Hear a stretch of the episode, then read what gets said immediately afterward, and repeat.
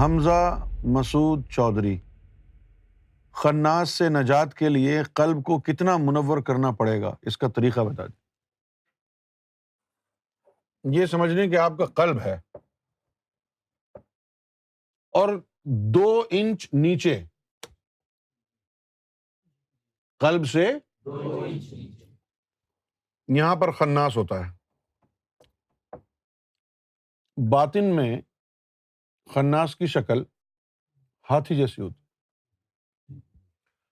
اب جو ہاتھی جیسی ہوتی ہے تو اس کا جو سونڈ، ٹرنک جو ہوتا ہے، وہ انسان کے دل سے جڑا ہوتا ہے۔ وسوسوں کی نار یہاں سے مستقل ڈلتی رہتی ہے۔ اعوذ برب الناس، ملک الناس، الہ الناس من شرل وسواس الخناس۔ الزی وسوسو فی صدور الناس من الجنت والناس۔ یہ مخلوق ہے، خناس، یہ پاک نہیں ہوتا۔ یہ پاک نہیں ہوتا۔ اس کی شکل ہوتی ہے ہاتھی کی طرح اور اس کا جو سونڈ ہے، جو اس کا ٹرنک ہے، سونڈ ہوتا ہے نا ہاتھی کا؟ اس کا جو ٹرنک ہے، وہ یہاں کلب کے اوپر ہوتا ہے۔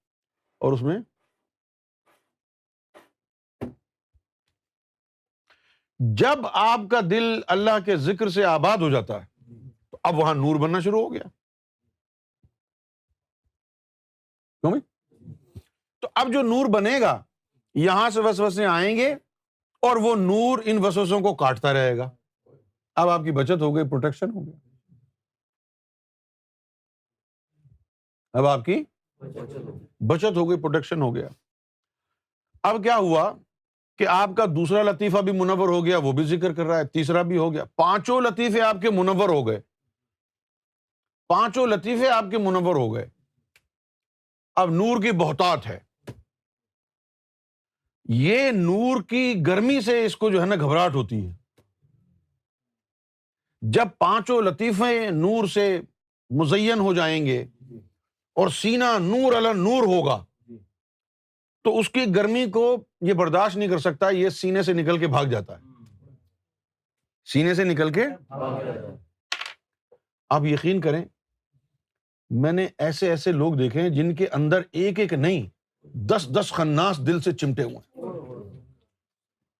چاروں طرف سے ان کے دل کو خناسوں نے گھیرا ہوا۔ ادھر سے خناس ادھر سے خناس۔ یعنی ان کی اسٹوریاں ختم ہی نہیں ہوتی۔ آنکھیں بند کر کے دیکھو یار، یہ بندہ کیا بنایا اللہ نے۔ کیا ہے یہ؟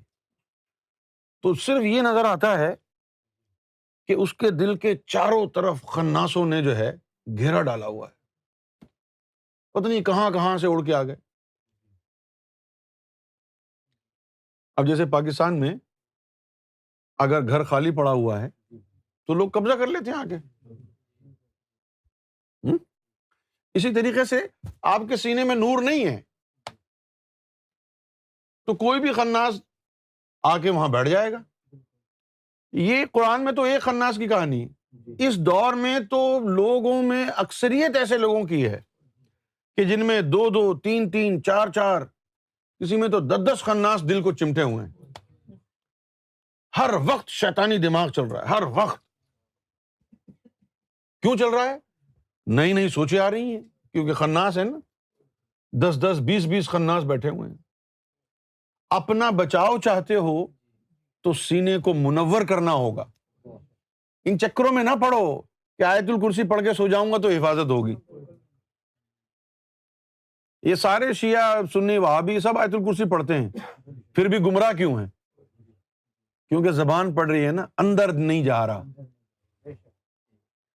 اپنی حفاظت کرنی ہے تو سینے کو منور کرنا ہوگا۔ تو یہ خناس جو ہے،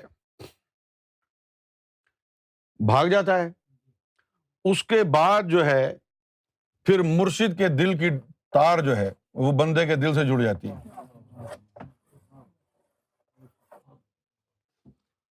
جو مرشد کے دل سے نور کی تار آ رہی ہے در حقیقت اس تار کو نیت کہا جاتا ہے۔ اس تار کو۔ نیت۔ جو ہم کہتے ہیں نا کہ دو رکت یا چار رکت فرض کی نیت کرتا ہوں، تو وہ اپنے دل کو خبردار کرنے کے لیے جو ہے مومن حکم دیتا تھا۔ لیکن یہ تو صرف زبان کی حد تک ہو گیا نا۔ ارادہ تو آپ کا ہے، اب نیت کرنے کی کیا ضرورت ہے؟ وہ دل کو متنبع کرنے کے لیے کہ میں نماز پڑھ رہا ہوں۔ اگر اس کے جسے کہیں نکلے ہوں تو آ جائیں۔